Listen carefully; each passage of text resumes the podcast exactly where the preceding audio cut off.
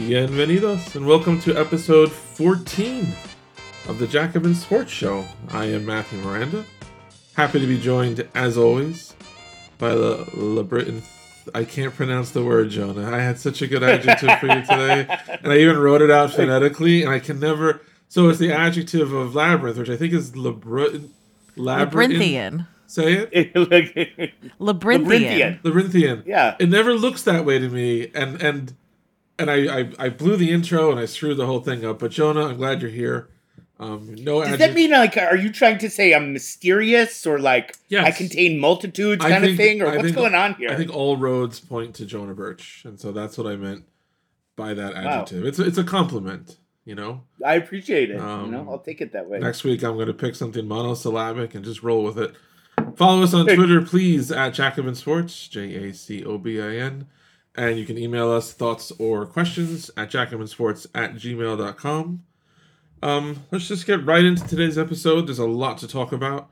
We want to talk with our guest about a number of articles that um, she's written recently, and also we want to get into some Super League fallout reactions, all kinds of stuff to that remarkable short story. Um, but let's get to our guest. Our guest is a sports writer who has written for ESPN, Bloomberg, Rolling Stone, The Guardian, and has been noted in Best American Sports Writing. She previously co hosted The Lead, the Athletic's Daily podcast, and she sits on the board of directors of the Yogi Berra Museum. She has appeared on SportsCenter, Outside the Lines, CBS, CNN, and MSNBC. So at long last, she can complete her career sports media grand slam by appearing on the illustrious Jacobin Sports Show. Welcome to the program, Kavitha Davidson. How are you doing? I'm doing all right. Thank you so much for having me. Yeah, thank you so much for being here with us. Um, you have a number of interesting pieces um, that have appeared at the Athletic the past few months, and we want to touch on a few of them.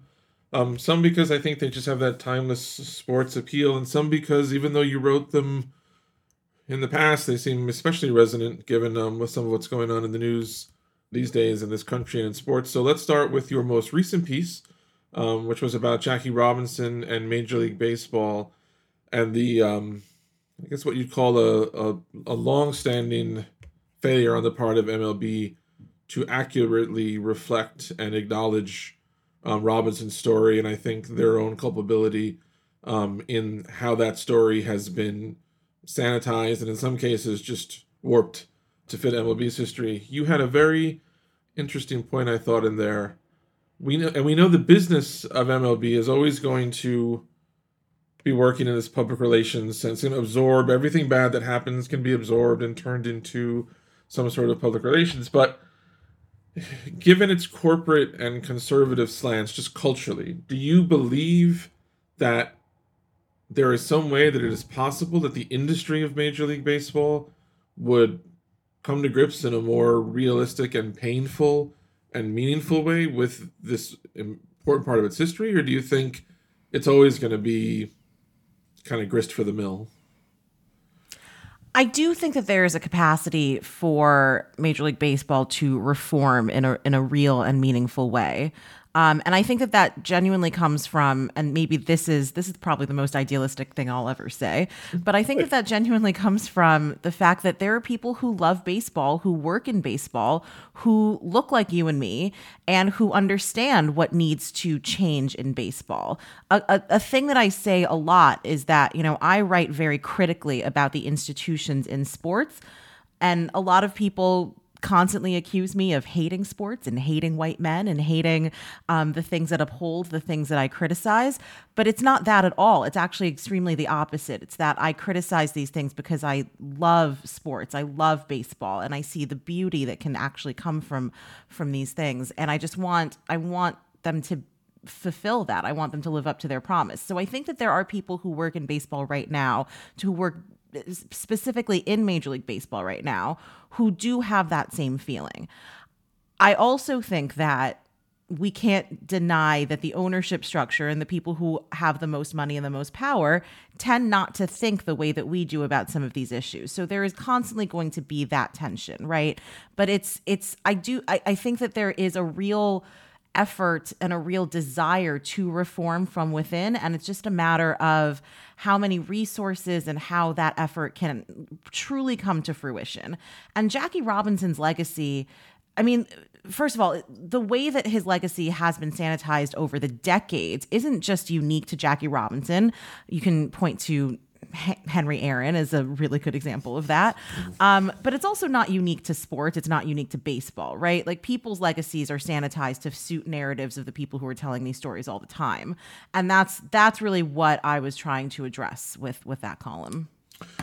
In January, we had um, a guest on, Dr. Robert Green, um, to talk at length about um, Hank Aaron's life and his legacy, and um, that came up a lot in the discussion. Was how much more rich and complicated and I think meaningful Aaron's personal and political story was, but how different forces for different reasons over time had made sure to shrink that down. And, and even after he passed, um, we talked about uh, Michael Wilbon focusing on Aaron being just such a just so humble and quiet and gentlemanly. And it didn't take a lot of digging to find out no, that's not the case. Um, Robinson seems to be similar. I had no idea until I read your piece, and I, th- I think this is really, really important. There's a certain, just like with Martin Luther King, there's a certain American general historical tendency that, like, okay, so civil rights started when the Civil War ended, and it ended when Martin Luther King died, and there was a Civil Rights Act, and, and since then everything is fine. And we know that's not the case. Um, I found it very interesting that Jackie Robinson's story tends to hit the American consciousness in terms of 1947. He breaks the color barrier. We can get a movie out of it. This is wonderful. We pat ourselves on the back. We move on. You wrote about later in his life, long after he had been established as an icon, um, of two incidents that Robinson had with the police. One coming at the Apollo Theater um, when a, a, a white plainclothes officer pulled a gun on him. And the only reason the officer relented was that enough bystanders pointed out to him hey, that's Jackie Robinson, and Robinson realizing, what if I wasn't Jackie Robinson? What if I, I was? should be Jackie Robinson?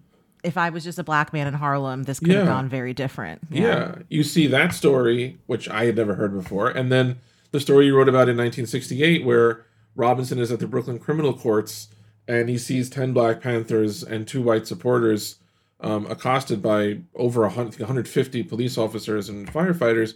And Robinson tells the reporters, the Panthers had every reason to be violent after that kind of violence. And then you find out that the FBI has a file on Robinson detailing him defending the Panthers' quote opposition to police abuse and criticizing the police as quote trigger happy.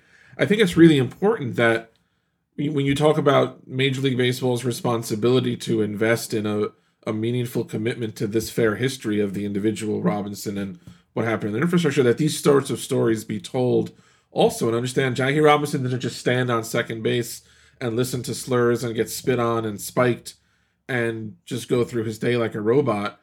There was a man, a flesh and blood man, who suffered and suffered his entire life long after he retired. When we when we spoke to Robert Green, we found in the Hank Aaron research, Hank Aaron, long after he retired, would never finish a drink in public because he was afraid that it might have been poisoned. Whenever a, a male person came to his house Aaron had been trained from when his life was in jeopardy in the summer that he was passing his record. Aaron never looked at the person who was approaching him. He always looked at what might be going on in the background because he, he had been taught like that's the danger. There were there were police that year undercover with his daughter. She was in school, in secondary school. He saved the hate mail. He saved the physical yeah. letters. And as as recently as 1997, he would talk about that. So when he died, and everyone uh, and I understand like there's there's a need to have this kind of pastoral romanticization of of a player of an era all of that. But when he died there were just so many people who were like he kept his head down he played the mm-hmm. game the right way he endured all of like there there was always like a, a, you know a very passive kind of acknowledgement that he endured a certain level of racism but there was no acknowledgement that he was angry righteously so about that until probably the day that he passed away and that's something that we can't also ignore and we can't um we can't flatten these these men and women that we're talking about when we look back at them retrospectively mm-hmm. I thought the other half of that article that was fascinating is that you. I always think of Robinson as politically a pretty conservative guy in a lot of ways, right? I mean, he was a Republican. Was it? Didn't he support Nixon? He, absolutely. Well, so so Jackie Robinson, and I, I said this in the column. Jackie Robinson's politics are way more complicated than anyone really wants to acknowledge, and then anyone maybe has time to discuss. He was politically conservative. That doesn't mean he was necessarily a Republican at the time. Okay. Um, he did support Nixon, who was a Republican. The, obviously, the dynamics between the Democratic and the Republican Party were very much shifting at the time. Um, but that doesn't mean that you know he was against the cause or that he was against race relations or or anything like that. It's just not as it's not as simple as as these kind of binaries that we like to talk about. And i think that especially when you talk about civil rights figures no black person no lgbtq plus person exists in a monolith. Like that's just, that's not how any of these movements end up end up gaining steam or end up happening. So the fact that Jackie Robinson can agree with a lot of what the Black Panther Party was standing for and not necessarily agree with the separatist faction of, of the party and also acknowledge that he himself had had very meaningful interactions with the police. As a black man in America, no matter what your political leanings are, you probably have had some interactions with the police that are going to influence how you view them. And that he can say, you know, this is this is understandable this is righteous i understand where violence in reaction to violence comes from then then i think we start to unpack exactly how complicated and how important jackie robinson's thoughts on these issues were Yeah. Yeah, I mean, I, you know, the other half that that I, I'm so interested in, and um, you know, in, in a bunch of your writings, but on this in particular, like Matthew said, MLB is such a conservative institution. It also is subject to the same political pressures as the other institutions of American society, and there's a way in which of the you know Jackie Robinson encapsulates that perfectly, right? I mean, it was such a civil rights battle integration into you know in in baseball and i wonder if you think that uh, black lives matter and all of the protests of the last few years i mean it seems like the response has been quicker you know more it's been more responsive the nba and the WNBA and MLB has been behind but you do see some kinds of changes and even if they're only surface level like I'm from Boston and the fact that they changed the name of Yawkey Way mm-hmm. back to Jersey Street because Tom Yawkey, the former owner, was uh, you know he was he was not a uh, progressive figure when it came to integrating baseball. You know, for many decades. I don't know if you guys have heard the Red Sox have a kind of a racist legacy. Uh, but uh, the Red I- Sox were the last team to integrate. The Yankees Yes, were the were. second to last team to integrate. Right. Like this, this there's absolutely this history. Yeah. yeah, and do you think that this moment is having some kind of impact on baseball, or what do you think that looks like? I do. I definitely do. I was pleasantly surprised when baseball, when Major League Baseball announced that they were moving the All Star game. Um, and that I know has been an extremely Right. controversial thing. You know, that's what it is. But I do think that this moment is different than what we have seen before. And frankly, I tend to come to these issues from an extremely cynical, business forward perspective, which is I don't know if Rob Manfred actually has a moral grounding for this. He very well could. I think that this was a very pragmatic decision, that these are pragmatic acts that Major League Baseball and that other leagues are making to read where where we are going and where people and and their hearts and their sentiments are going. So I think that he said I mean, I think that they are looking at where corporate sponsors are looking and where investor pressure is coming from and where consumer pressure is coming from. And frankly, that's fine. like if if all of those things are going in in what I consider to be the right direction and that forces the hand of institutions like Major League Baseball or other corporate entities, I think that that's completely fine. And I, I've said this also in the context of the Washington football team changing their name. Like we all know very realistically that Dan Snyder didn't just have like a come to Jesus moment about the fact that the name of his team was racist. Um, it was literally 150 investors writing letters to Pepsi and FedEx and forcing the hand.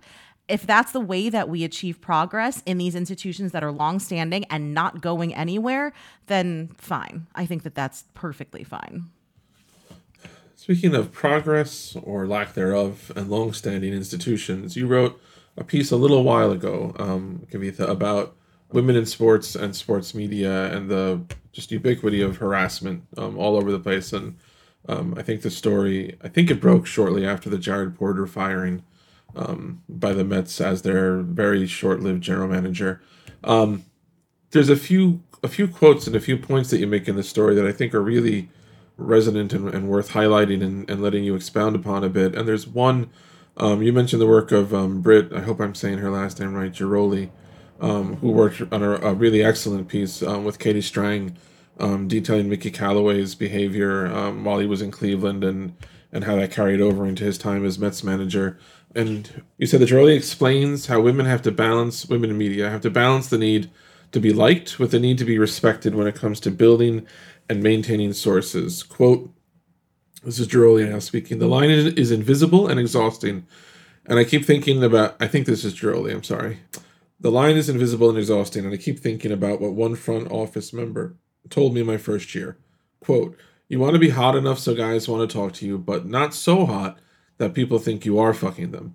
The more I talk to women I know in sports and in sports media, this word exhausting comes up all the time. And I know as a as a man, I'm not I'm not exposed to the same reality um, that women are. I know that you are, and what Ghiroli and Strang are talking about. It, sounds draining. It sounds exhausting. What are steps that allies you think can take that are tangibly helpful? Um, whether it's your your your coworkers in the media, whether it's fans, whether it's um, people on social media witnessing this misogyny and ugliness taking place, are there are there steps that you think that are tangible that that allies can take to to create a better a better environment? Do you think that it's it's strictly a matter of you need the dinosaurs to die out, or you need more representation um, in positions of authority? Is it all of these things? Like, what what are, what are your thoughts? Well, I mean, I, I appreciate the question so much, and the question itself is indicative of one of those steps, right? Um, and I, I, I do want to just give a, a huge shout out to Britt and Katie for their continued reporting on this because it's so important. I think it's it's important when men that we work with acknowledge that it's just different. It just is. Like everybody in any kind of media capacity gets trolls and gets terrible comments and suffers some kind of abuse or harassment, but it's just different when you're a woman.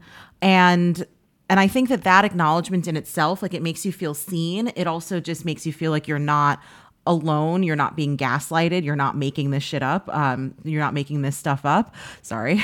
um, and this, uh, this, is an adult broadcast. You can curse all you want. Um, and and and and that in itself is is a step, right? But the the more tangible thing is I mean, one of the things that Britt and Katie have written about is that everybody saw this happening on a repeated basis as a pattern. And this is not unique to the Mets or the Indians or or the Angels. This is not unique to any one team. This is rampant in baseball and this is obviously rampant across sports. And when you witness something happening that might make you feel uncomfortable or might make you think that the the person in question who is being harassed is feeling uncomfortable, I think first reaching out to that person, like talking to the woman, if you if you're close enough, if you feel comfortable enough, just being like, "Hey, I saw this happen. Is everything okay?" You know, like and and and you know what? She may very well say, "Everything's fine. It, it's rolling off my back. It's not worth bringing up," and and that's that's absolutely her right.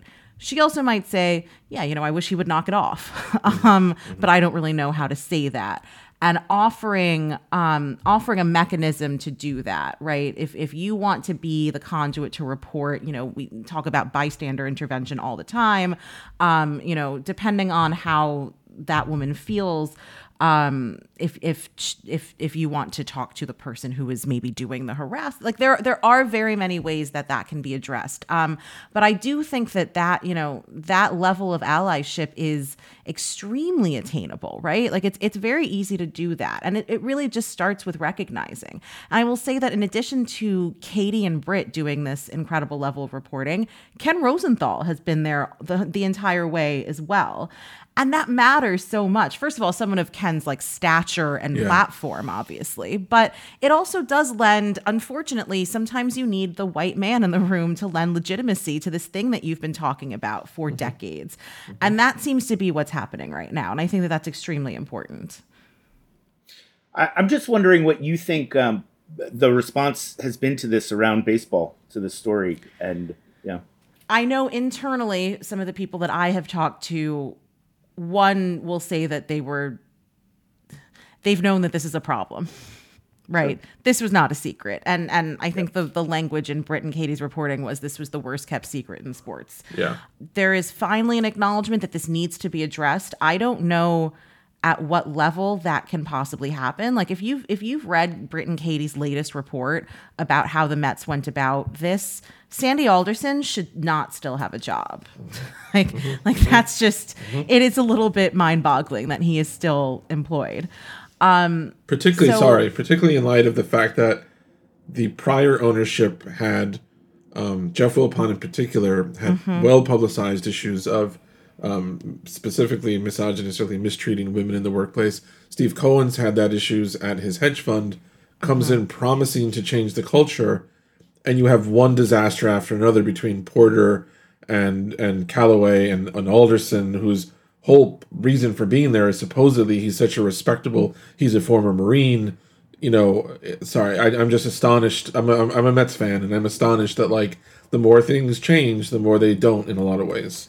A hundred percent, and you're you're absolutely right. I mean, Jeff Wilpon very publicly. This is in my book, um, and and it's been reported on many times. But Jeff Wilpon very publicly was sued for firing yes. a a high level woman employee for having a baby out of wedlock for being an unmarried mother. like like what are we actually talking Same. about here? Same. And then when when Steve Cohen came in, and and you're right, there is also precedent of this from Steve Cohen's time at SAC Capital, um, which was written about having rampant harassment and abuse problems and mistreatment of women. And there are multiple lawsuits still ongoing when it comes to that to that particular fund. But there was all of this rhetoric about how this is a new era this is a dawn of a new day. And mm-hmm. certainly from the baseball side of things that has been the case right? Like and I, I don't begrudge mets fans for reveling in the fact that steve cohen is now their owner and that it's not the Wilpons and that the purse strings are open and, and right. you know, you sign Francisco Lindor and you're seeing the results of it on the field. But that can't distract from the fact that all of this shit is still going on in the background, right? And it's still mm-hmm. going on at the highest levels of the way that this operation, the way that this team is being run. And I have not seen up until this point from the team level any real accountability on that fact. In this latest piece that Katie and Britt published, you know, Sandy Alderson had every excuse. Um, and, and and had some pretty offensive language about the way that he he tried to basically describe describe cancel culture is, is essentially what he was trying to do. He was like he he he basically he made an he made an analogy between firing somebody who has been accused of harassment and capital punishment. oh, Sandy and just just what are we actually talking about right? Yeah. um words words words have meaning. So um i don't i don't really know where where the mets can go with this um, because they haven't they haven't gone there yet. Um, but there is certainly a lot of introspection that needs to happen over there. He made a point um, near the end of this piece that I thought was especially poignant in light of some of what's um, been happening now in the larger society. He wrote, um, We've been having a lot of conversations recently about how to get more women into sports. And yes, we need to do a much better job of that. And we absolutely need to do a better job of getting more women of color and specifically Black and Latina women into sports media. But we also need to do a better job of keeping the women who are already here. And that starts with ensuring safety. And when I thought recently about the violence, you know, from the state against uh, via the police against black black men and black women and, and and black trans individuals and what happened recently with the Asian American and Pacific Islander community and remembering um, the disproportionate impact of COVID on communities of color, especially, and recognizing, I think, in what you're mentioning in the piece and in sports applies to the larger society in general, which is that like the system is the danger. The solution is not simply getting more faces in the system that look like you. Because if the system remains constant all they can do is keep it doing what it is intended to do which is to destroy these bodies disproportionately. Um, i found that point sad and inspiring like at the same time. Because i think it's we it's easy sometimes to get hung up on the horror of what's happening or um, or just the, the the very personal human element of the stories, but to remember that there's a there's a system doing this, and the system is what has to be changed. Well, absolutely, and, and thank you for bringing that up. Um, I mean, we've we've seen every company under the sun, mine included, start these DNI initiatives in the last year, right? Mm-hmm. Um, which I, I do believe are are well meaning and are um, are, like I think that people for the first time, especially white people, have recognized that there is a problem that needs to be fixed um, in, in a more than surface level. I don't think that everyone knows how to quite do that. So, you know, when you when you start improving hiring practices, which is obviously a part of this, you also need to look at who's leaving. You need to look at who you're letting go, who and who whose jobs are just not sustainable for them to keep doing this in some capacity. And if you're looking at people of color, that often means there's an over there's an outsized burden to cover race when it shouldn't always fall on the black guy in the newsroom to cover this, right? If you look at women, that happens when it comes to gendered violence all the time as well. Um, and and and then it, there is a real thing about um, about abuse and about harassment and how exhausting that can be, and the fact that that in itself is a deterrent from from staying in the in the long run then there are actual like structural things. I'm writing a piece right now about working moms in sports. And, you know, I talked to Adia Barnes, um, head coach mm. of, of Arizona, um, who had this phenomenal showing in the national championship game and came mm-hmm. like this close to a title. But, um, but, you know, and, and she, she is a mom. She gave birth um, you know, several months ago, when she was pumping and at halftime, and and she talked about the fact that she as a head coach allows her to, with all the difficulties, even without any of the resources, still kind of navigate this. Assistant coaches who are women, more often than not, don't have the same privileges. So she has firsthand seen women leave the industry, women coaches leave the industry because of the difficulties, because there aren't enough resources given to them in order to be women and moms and coaches and those are also those are the secondary things that we we also need to look at about when it comes to how we can maintain and strengthen diversity is acknowledging that you know 50% of the population needs some like uh, some of these accommodations and that's totally fine. And and so that's why you know when i say that you need to look at who's leaving and in addition to who's coming in like those numbers can't be net numbers you know? Like that's that's how that's really how you need to approach this. And and that speaks to a lot more structural and systemic issues than just a surface level who are we hiring kind of thing.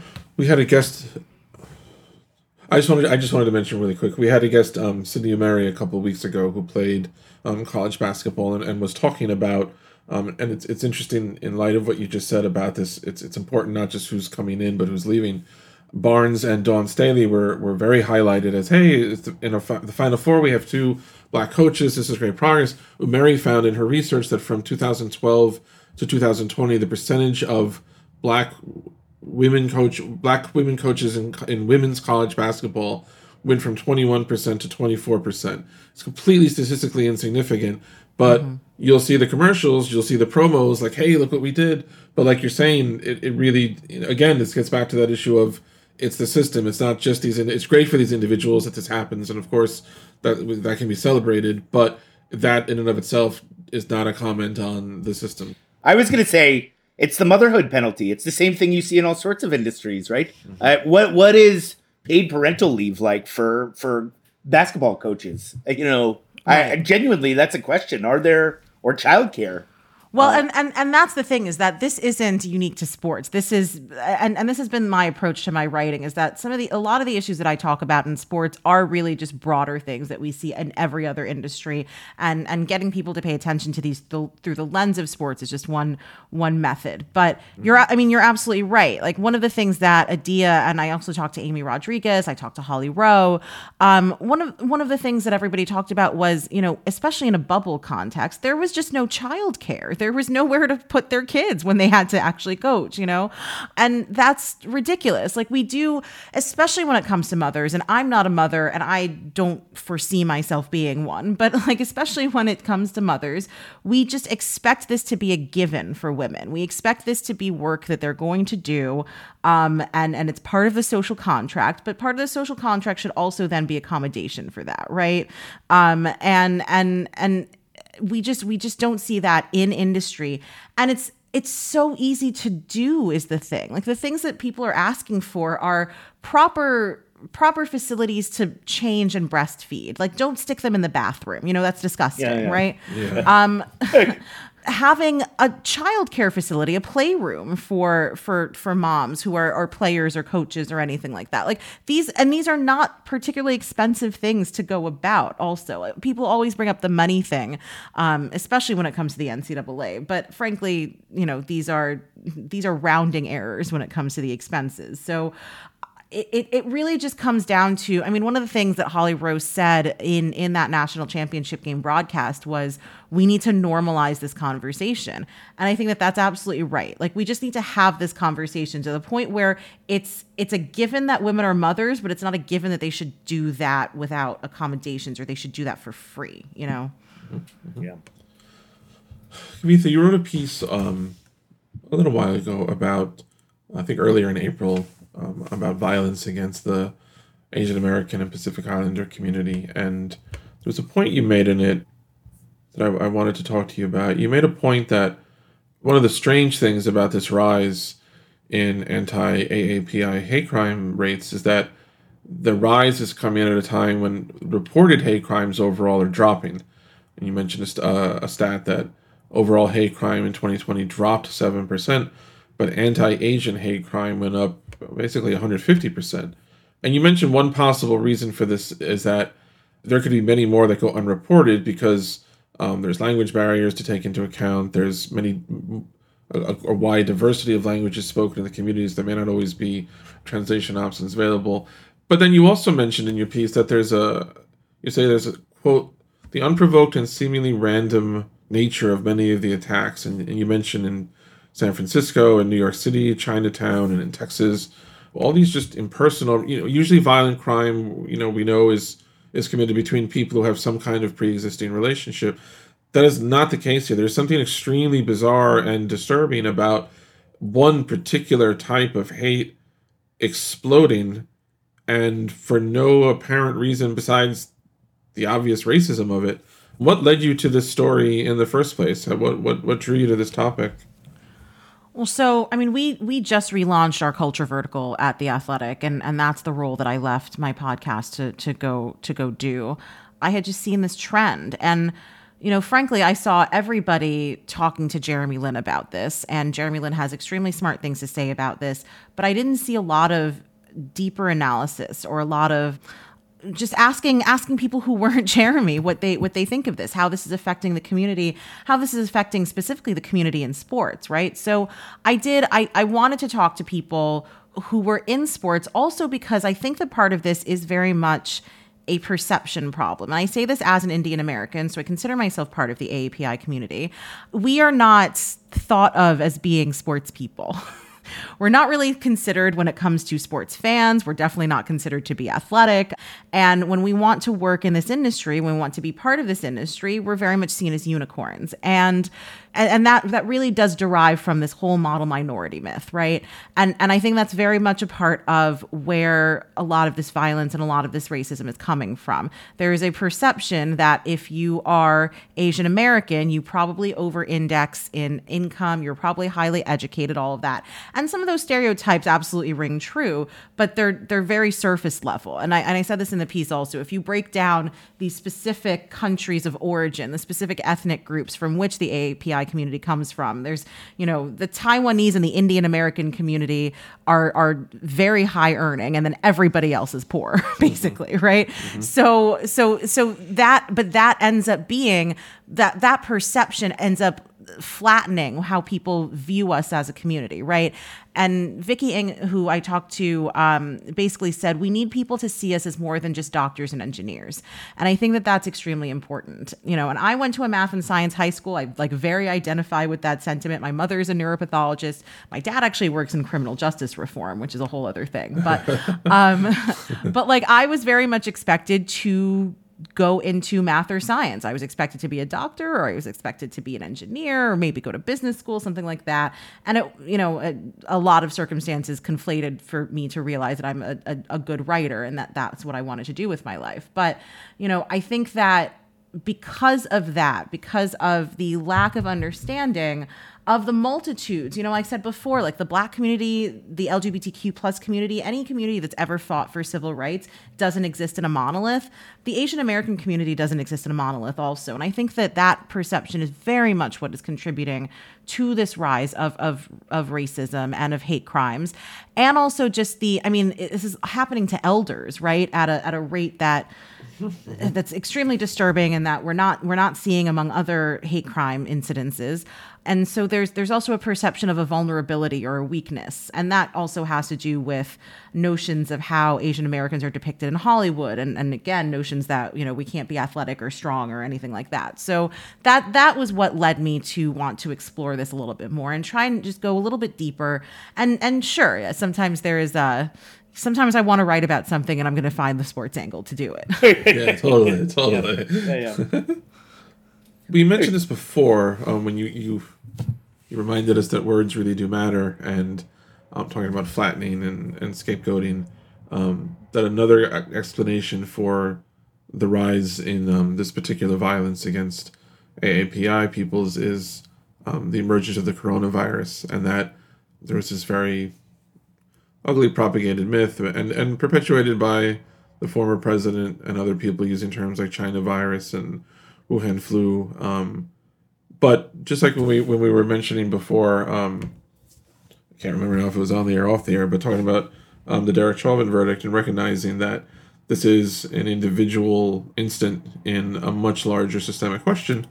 And when we talk about um, this violence in the community here, it's exacerbated unquestionably by the fact that you have you know people in positions of power and influence using obvious they're not even dog whistles they're just obvious racist language.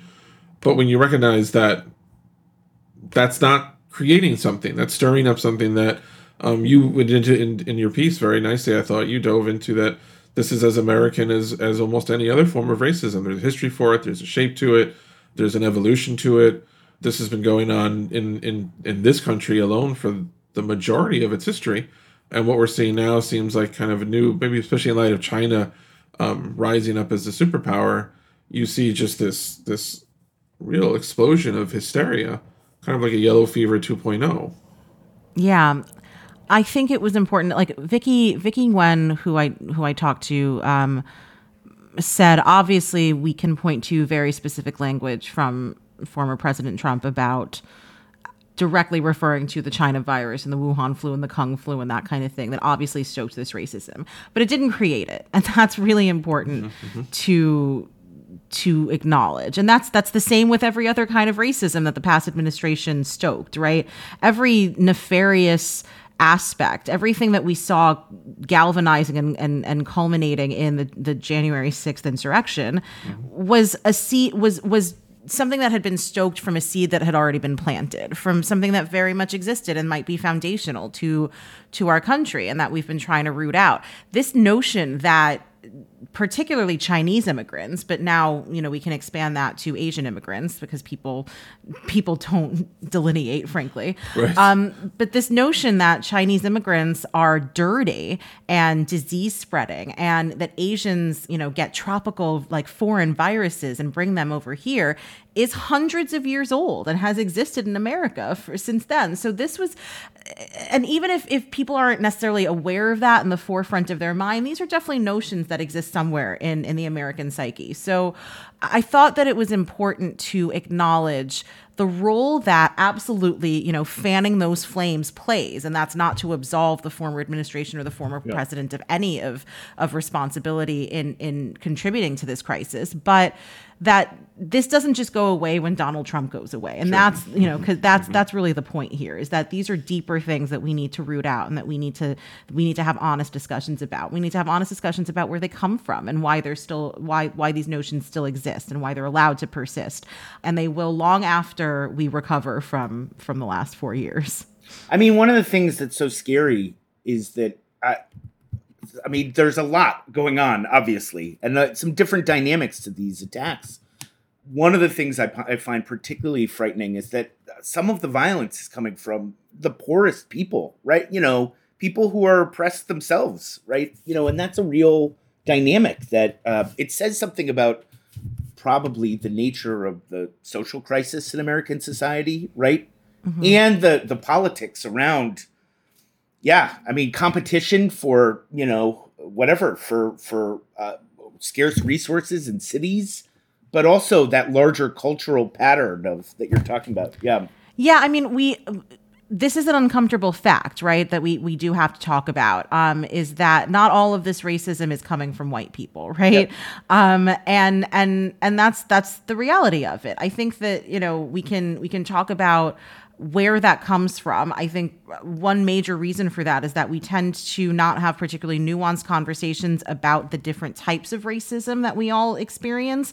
And we just kind of get into a comparison, like the oppression Olympics kind of thing. Yep. Um, but you know one of the things that people that i interviewed for that piece said was you know we we can never and and and first of all it absolutely needs to be acknowledged that we in the asian american community absolutely are racist. Like like indian americans i can only speak for my own particular sect of this community but indian americans tend to be very anti-black and that is something that we have to we have to confront as as a community. But you know one of the things that that Vicky Nguyen said when I when I talked to her was we can never experience the same type of racism because, for the most part, all of us came here, all of our ancestors came here from the Asian American community of our own volition. We chose to come here. So we have a different buy in to what America means and to what we can do, and what America can do for us, than people who were forced to come here. That's a very important fact and reality that we have to acknowledge.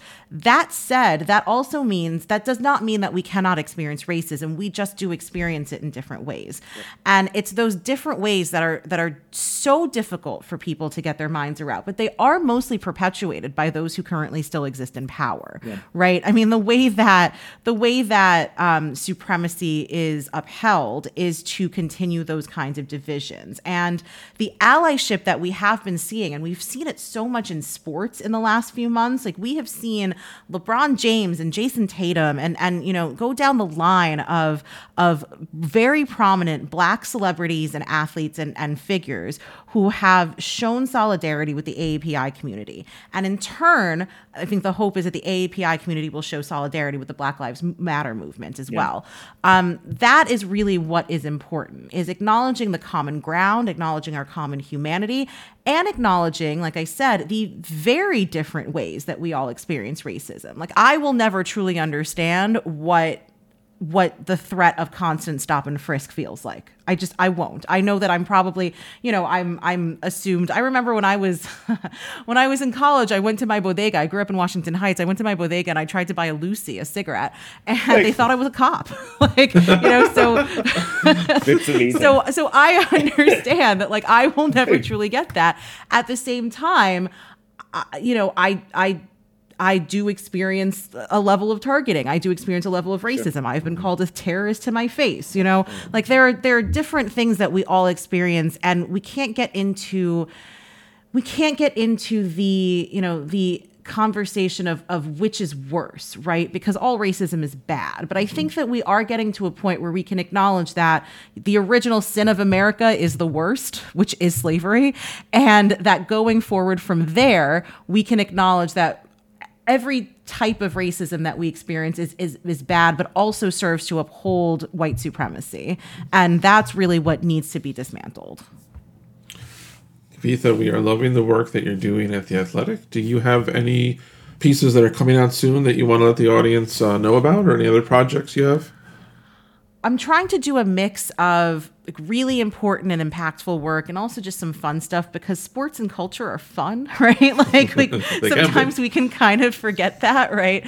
Um, so I do have this piece coming out about working moms and the difficulties um, surrounding that. I, I also have a piece about um, girl breakdancers because breakdancing is going to be an Olympic sport yes, in 2024. Yes, it is. Um, and so I've, I've interviewed a few current girl breakdancers. Uh, they're called B Girls. Um, that's what you know, I, I I've had to kind of check myself when I keep wanting to call them women because these are like 25 year olds, but you know, um, but um, and but I also did interview one of the pioneers, um, an old an OG woman in breakdancing who very much wants people not to forget where this comes from. That breakdancing is something that was born of hip hop, that was born of the Bronx, and and that was born of Black and Puerto Ricans, basically in in in the city. And now it's it's this global thing. Red Bull is a sponsor. There you know there are a ton of like kids in like Russia and Japan who are doing this, but but not to forget where this comes mm-hmm. from, while acknowledging that you know this being an Olympic sport, while weird,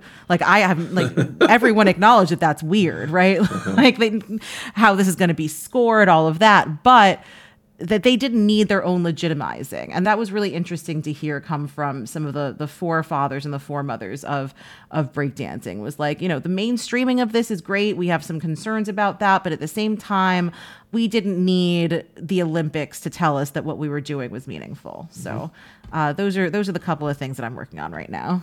Nice, very exciting. Well, I want to thank you for um, giving your time and talking to us about your work in this interview. You can find Kavitha on Twitter at Kavitha Davidson, K A V I T H A Davidson. Kavitha, thank you very much for joining us, and we hope to have you on again in the future at some point. absolutely thank you guys so much That was you. great. Thank you. Yeah, yeah, yeah, That was super cool. So, Jonah, the biggest story in sports uh, for a while now, of course, has been the New York Knicks seven game winning. I mean, sorry, the Super League, um, the Super League super drama. Um, what a span of days it has been in the world of European football. So many things to talk about in this story, Jonah. Being a former writing professor, I'm going to take it from a rhetorical point of view and just point out, as I mentioned to you yesterday, and as we texted, I was so taken with the English press talking about this like it's Star Wars or like it's the 13 colonies happening again. Everything is about rebels and rebellion. And I'm like, wow, like they were really, I have never seen them that stirred up about anything in my life. You know, this makes me want to do a whole like Mike and the Mad Dog stick. Like, I want to yell or something. I've had I've had Chris Russo in mind for everything I feel all day today. well, Matthew, you know, yeah. Uh, I you know, so let me say, I thought you you were going to say the biggest story in sports is the hot start by the Boston Red Sox, first place in the American League. Not that we really give a shit, uh, you know. Maybe some of the listeners do, but even I've started watching. But of course, it's all been taken over by this Super League shit. And I just saw Yeah. uh, John Henry, owner of the Red Sox and of Liverpool, via his, uh, you know, the sports ownership group FSG, Fenway Sports Group, deliver a two and a half minute videotaped apology where, my lord, that man looks, he looks like a robot dressed in LL Bean, always. But he has never done anything quite like this. And essentially, what he said is, oh, we didn't realize people were going to be so pissed. You know, like, in which case, uh, what are you doing? I mean, what what are these people doing that they did not realize that the fan they announced this thing that they're all going to drop out of you know a drop break with UEFA, bro- drop out of the Champions League, threaten the entire structure of domestic and international football in Europe. And they were like, oh, we had no idea people were going to be this mad. And when they realized, they dropped it within 48 hours. I mean, who is advising these people? That's what I want to know. It, people are like, oh, well, they're evil. And on the evil, stupid continuum, I think they're more on the stupid tip, given the way this went down. Evil, yes, but but stupid, uh, just above evil. Part of me has wondered um, if this is all the big, you know, kind of ornate, like new Coke scandalous ad where the Champions League is actually behind all this. Right, to drum and it was never publicity. really going to be. Yeah, just like you know what, we'll get rid of Coke. Oh, you missed it. Here it comes. Like, Yeah. be- because I I don't believe that they're that stupid. Yep. Um, because it's not like the story broke out of nowhere. There have been there's been smoke for months about this sort of thing. Liverpool and United have already it's been known that they had explored this possibility, or at least the, the possibility of the possibility in the past. So there's no way that they're this stupid. I'm struck maybe as an American sports fan who is used to anytime a team or a league wants to do something, they do it. I'm struck by the fact that the European soccer fan seems to have gotten what they what they wanted, and that all the that these these dozen powerful companies just basically got stopped in their tracks. Can we should we just explain what happened to people basically? Go ahead. Explain what's going on. Here's the basic story. The way that the that European football works is that there are domestic competitions, right? There are domestic leagues like the Premier League, uh, La Liga, Serie A in Italy, right. and um, in all of those leagues, they're the top of a domestic football pyramid, so that the the the teams who finish the worst every year in the, in the domestic league are relegated down to a lower league, and the teams that win the lower league are are uh, promoted up to the top league. Yeah, and it goes all the way down to you know five or six levels basically, right?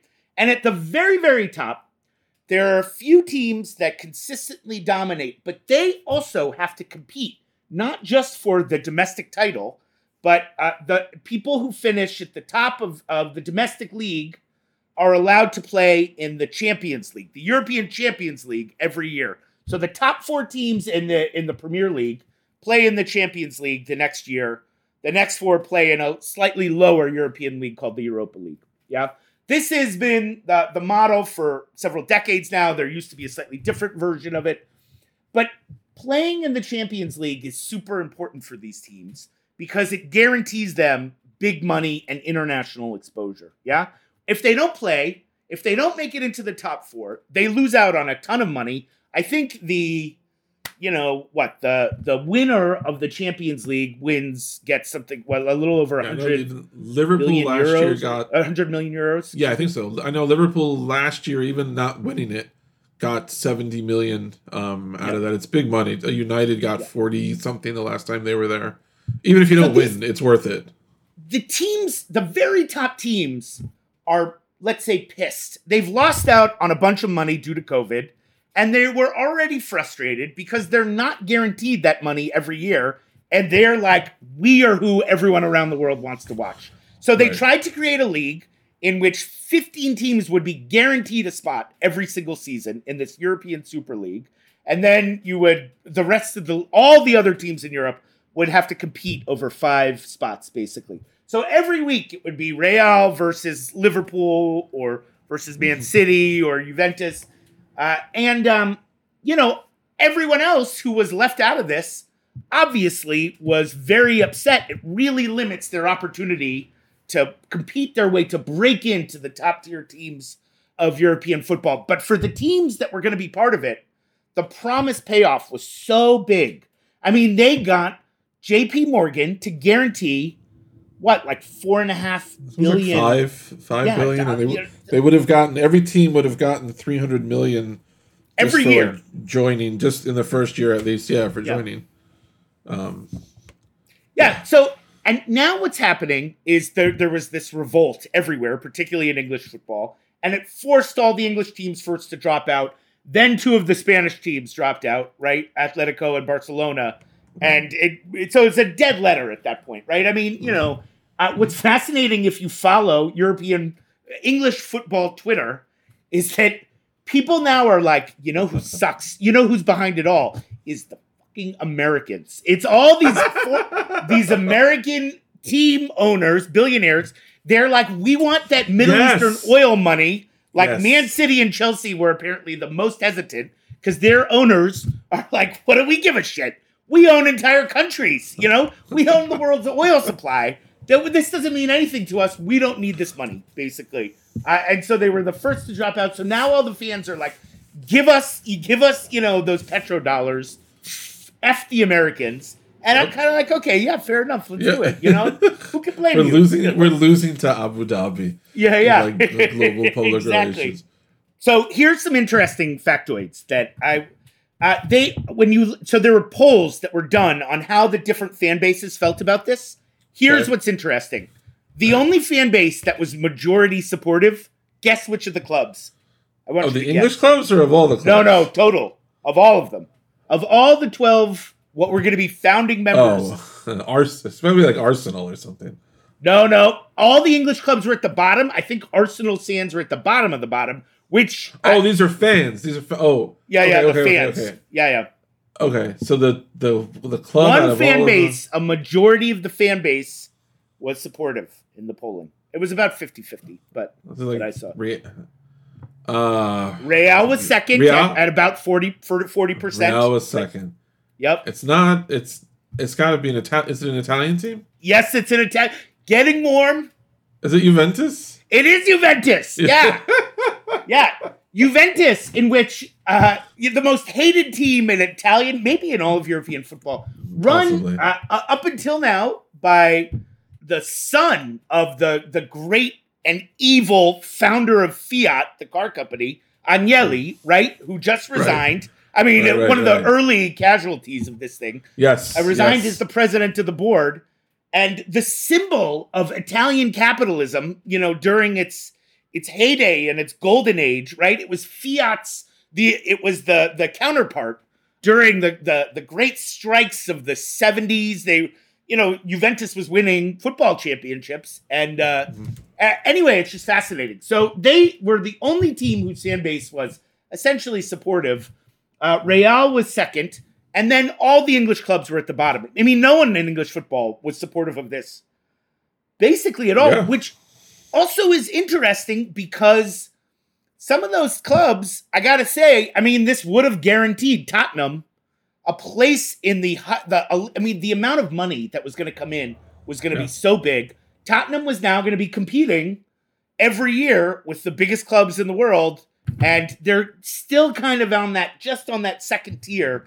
Uh, and yeah, but still, their fan base obviously did not want this. Yeah, I was I was stunned that um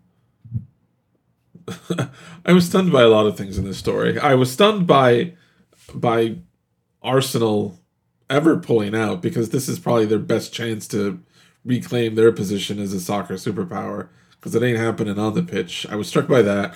I was struck by how quickly big name players and coaches, Pep Guardiola, um, Yep. Kevin De Bruyne, I believe Jordan Henderson, uh, Luke Klopp. Shaw, Jurgen Klopp, how how emphatically anti um, Super League they all were in direct opposition to their clubs. That was striking to me. I was also very. I was so there's there's things that that that crack me up about this.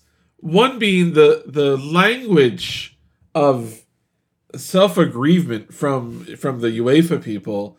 I saw some from the Spanish league who were like like dicks, like such like dicks, like yeah. they're, like they're this little Saturday afternoon little league trying to compete with these vocal these global behemoths. And fucking so I kept seeing the word cartel throw around, which killed me. Because when financial and this pissed me off as a Man City fan, even though I do, it's not like I expect that Man City is a humanitarian enterprise, but financial fair play was instituted in part so that clubs like Manchester City and um, Paris Saint Germain and others and others would not crash the shop, would not be able to rise to the the position of entrenched power that you know United and Real and, and clubs like that occupy. City was was directly a target of that, and we're almost you know they've been sanctioned. They were almost um, suspended by UEFA. They were able to win uh, uh, an appeal. So these same clubs, and now they're expanding the Champions League, not because the viewing public is telling them, "I want to see the fifth place team from the Bundesliga." I need to see more of that. Like no one is saying Yeah. that, but so the first opportunity that City get to like, and I know they were one of the last two teams, but whatever they signed, that they would decide, let's get into this close. I mean, and it's very interesting as an American fan to see the unfairness of like the Brit, the the the European complaints about how can you possibly have this American system of competition where there's no relegation. It's very jarring to see what you what and I, I like relegation. I would I think I would like to see it in American sports because I, I think it's more a bit more merit merit merit meritocratic. Yeah, there we go meritocratic. I'm di- I love the fact that that Chelsea and Manchester City are like leading the light brigade away from this horrible development. I love that like the reasons you gave are the reality, but I just love that the historical record will reflect that it was Abramovich and and Abu Dhabi's teams that took the moral high ground. Now, just to say, you know, the Light Brigade was wiped out, you know, during the Crimean War. So there's got to be a better analogy we could, you know. I, I'm Yeah, hopeful in that light this will be. In light of City still being alive in the Champions League, I should not have used that. I should not have used that analogy at all. But I love so so I'm reading all these articles about and, and you're saying like English soccer Twitter and European soccer Twitter about about this violation of this this you know fundamental competitive spirit that is the the nature of European man. And I'm thinking like the Premier League has existed since 1992 because tradition meant so much of a of a nothing that when there was a chance to make some money, here comes the Premier League. Yeah, can you When explain? you- yeah, yeah, go ahead. I'm I'm not entirely fluent with like exactly what the breakdown is, like exactly Yeah. what the, the first division from. No, but they broke away from the old first division for a big television deal. That's what it was. Yeah, it was a The top grab, five teams at the time. Yeah. yeah so we have that we have literally so if you imagine like my daughter the other day wanted to um we drove by a girl who had like a lemonade stand on the side of the road and and i was thinking of this like the champions the uefa is is literally like diluting the lemonade like they're adding they want to add more teams that, those are their some of the reforms. They're adding more teams to the champions league. So they're literally like diluting their lemonade in front of you while they're telling you like how amazing their lemonade is and how like historically important it is and while they're watering it down like right in front of you.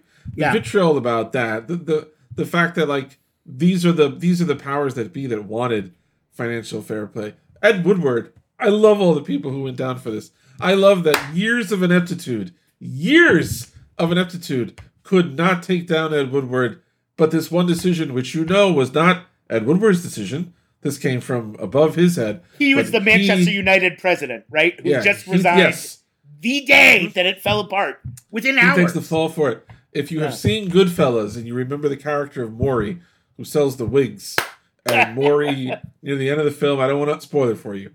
but- Ed, Ed Woodward, if you if you know Maury from Goodfellas, that's Oh my Ed God. Woodward. Um, it doesn't turn out well for Maury. Yeah. It doesn't. Woodward has a chance to turn out better. Arsene Wenger made an interesting point. Um, he said, "quote I must say the biggest paradox in all of this was the English clubs. England voted for Brexit to master their own destiny. England has the strongest league in the world.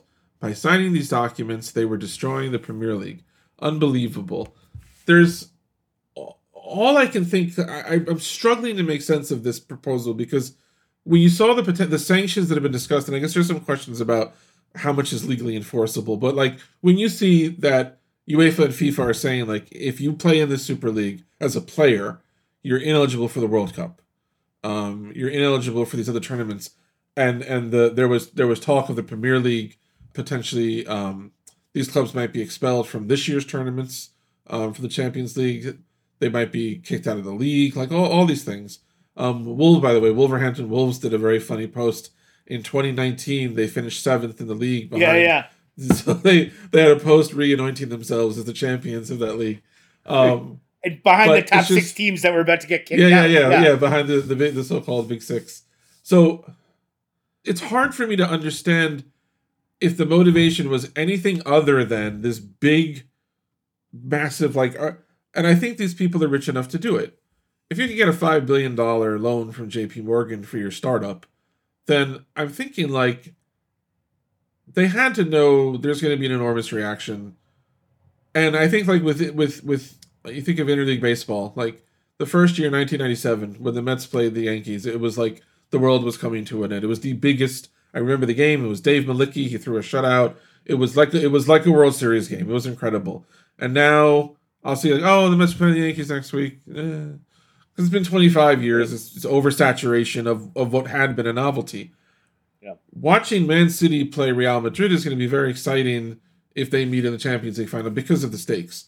But I don't think you can have a league with these teams playing each other all the time without no without the the founders understanding it's going to get oversaturated very quickly.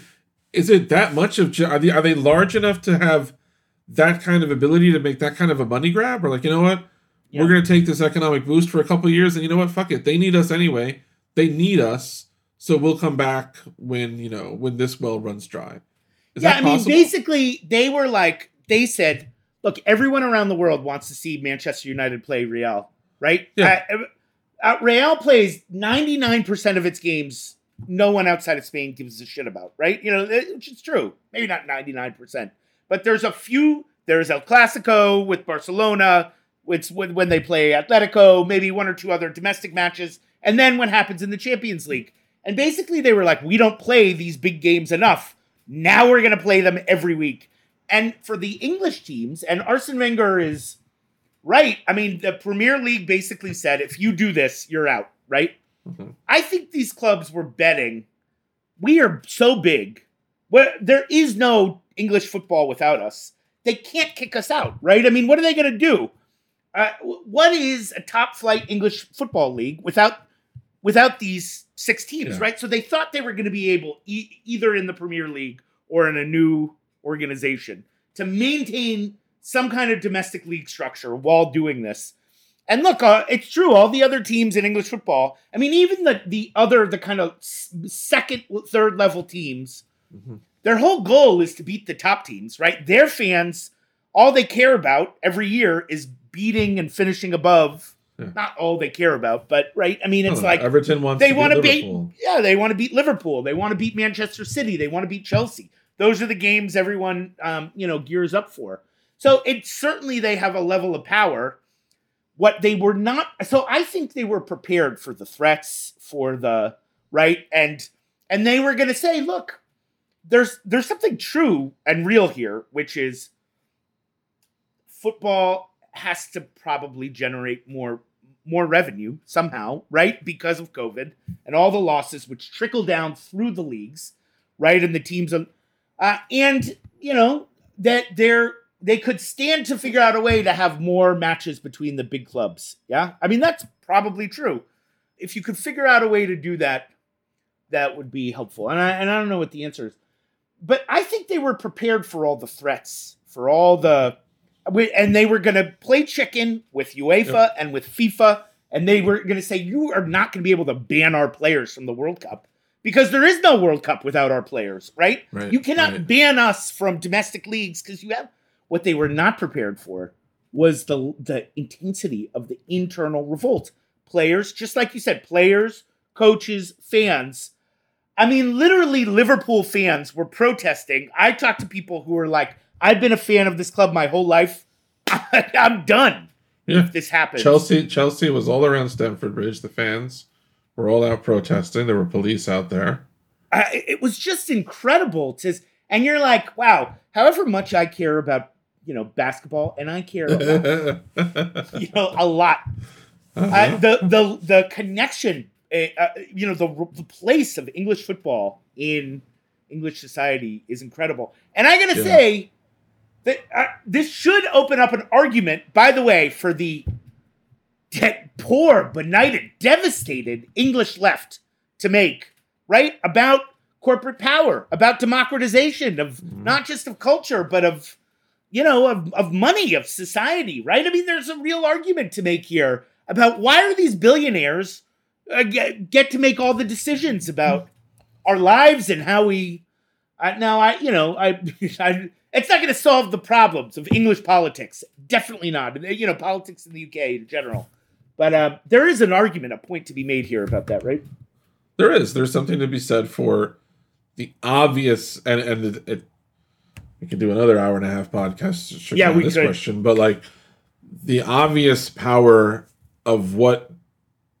people will accomplish when you touch them somewhere that they actually care about. There's no a lot of the traps I think that that happen with organizing and politics and and even progressivism like a lot of the traps that that, that can fall into Yep. sports just cuts right through it like when when people really do care about something you don't see the you don't see the division um, despite the fact that, that those divisions continue to exist for whatever moment it takes for the, the sporting issue to resolve itself there's no division like it was in fact it was the opposite of fragmentation you have now like chelsea fans and united fans and city fans and liverpool and for some god only knows reason the, North, the two north london teams that are somehow straggling along um, with all these people Um, Do you feel just- like Ho- Jose Mourinho was the real loser in all of this? I really Yeah. do, and there was a very good. I was glad somebody hit on it at, at the Telegraph in an article that the irony of Mourinho now falling so far that he is the day that he's fired. It's not even a story. Like I I didn't know it had happened for a bit. I kept scrolling down and was like, oh, Mourinho got and like I was invested in the story, but like Mourinho, and I have to say, like I am not like my my sports mother tongues are baseball and basketball. Soccer is a language that I learned much later. I have an accent with it. Like it's not my thing. However, even I know enough to understand that if you are a Tottenham Hotspur and you have this tradition, I think the way United does also in a bit of the swashbuckling, like positive football. Jose Mourinho is not the person. Like you're better off bringing in Manuel Pellegrini or oh, the guy who used to coach at Blackpool. I can't think of his name now. There's a million people you hire. You don't hire. You bring in Arsene Wenger. You don't bring in Jose Mourinho and have him immediately alienate Dele Alli, um, other players that he's had, and and and it's funny how much success you know that that old aphorism about deodorant and winning. Mourinho is doing the same crap. He he did the same stuff he always does. He alienates his players. He doesn't take blame for anything. Um, Right. He's hilarious. I think he's I think he's one of the funniest coach or managers I've ever seen, just in terms of fucking with people's heads. But I mean, what a he's- he's genuine not successful. He is a total asshole, but he's hilarious. Yeah. He says so many like like there's not there was a game in 2014. You probably remember this. Um, Liverpool put this unexpected run together, um, and they were competing with City with with, with Yeah, City yeah. for the No title. one, t- no one, you don't, no one talks about that. All right, you know that. What a bad memory. Go ahead. So, go ahead. if you remember, Chelsea was playing Liverpool late Yes. that year in a game Liverpool Yes, I remember. and people thought Chelsea would. They didn't. They didn't like need the win. Um, and Mourinho showed up in the game. He famously or infamously like not shaven, wearing kind of like sweat, like totally playing po- like just looked like I'm in and then I'm out and I'll go like to Denny's or IHOP. And Chelsea play a brilliant game and they win the game and the famous slip that we won't talk about. Steven Um, Gerrard famously slips the greatest Liverpool player possibly ever. Right? You know, just for our non-soccer fans. Go ahead. Go ahead. and just I just always remember like Mourinho when you needed him like when when your opponent was playing a Mourinho team you were you were always happy because they were gonna they were gonna be a problem like Yeah. you never wanted to have to beat a Mourinho team to get somewhere because they were always tricky and then over time it just and someone wrote a very good article at the Ringer about the period where Mourinho's Real played uh, Guardiola's Barcelona, Barcelona. four times Yep. in 18 days, and after that, like Mourinho was really never he was never the same. Um, his aura of invincibility was kind of stopped. Yeah, he was one of the great managers of the 2000s, and then the 2010s. Yes, We've seen some declining returns. Yeah. And what was he doing taking this Tottenham job, which uh, yeah, the, the amount of ego. Yeah. it's a big name. It's got to be all ego because, I mean, he's coached half the half the big six: Chelsea, Tottenham, Yeah. United, Real, Porto. Who did he coach in Italy? Um, but a big club there too. Inter, maybe. Yeah, Just- yeah, yeah. He was at Inter. Yeah, he won. He won Serie A twice. Yeah, right. yeah. He's got to coach the big teams, and I think, you know, he's never going to coach at Liverpool. He's never going to coach at Arsenal after what he said about Wenger, and I don't see Man City ever. After, so he's he's kind of run out of big clubs. He's not going to go to Barcelona. There's not many places after Spurs. There's not many places left for him to go that are big, you know, that that already exist as big teams. So Yeah, I mean, he's done with top flight English football. I would think say. so. I would think so. But he'll he'll turn up somewhere. He'll muck up something for someone. Yeah. Anyway, we could go on and on and on. We could, but we're going to save our energy for next week. I want to uh, thank our guest today, Kavitha Davidson of The Athletic. Um, again, you can find her on Twitter at Kavitha Davidson, K A V I T H A. Uh, our producer is Connor Gillies, the birthday boy. If you see Connor Gillies and, and know him, and that second part is important, you can wish him a happy birthday. Um, please remember to follow the Jacobin Sports Show on Twitter at Jacobin Sports, J A C O B I N, and email any thoughts or questions to us at jacobinsports at gmail.com. Jonah, I'm excited to tell you I have a piece coming out tomorrow looking at your Boston Celtics, trying to answer the question have they been legitimately hot or have they just been picking on weak teams and What's the answer? Do I have to? Are you going to make me wait? I'm gonna I'm gonna make you wait. Brutal, Um, brutal. That's because I I know that you insult them is what's happening, and you are afraid to tell me. You know, you say negative things, and uh, I will know- give you a hint. I will give you a hint. You, you may not like my conclusion. But they're playing Phoenix. I believe they're playing Phoenix and Brooklyn next. Yeah, yeah. Um, but so so they totally have a chance now to prove my theory wrong over those next two games. I'm excited. I'm excited to read it. Yeah, it's very cool. awesome, All right, man. Jonah. Enjoy your week. Everybody Hey. out there, enjoy yours. Yeah. Take care, everybody. R.I.P. Super League.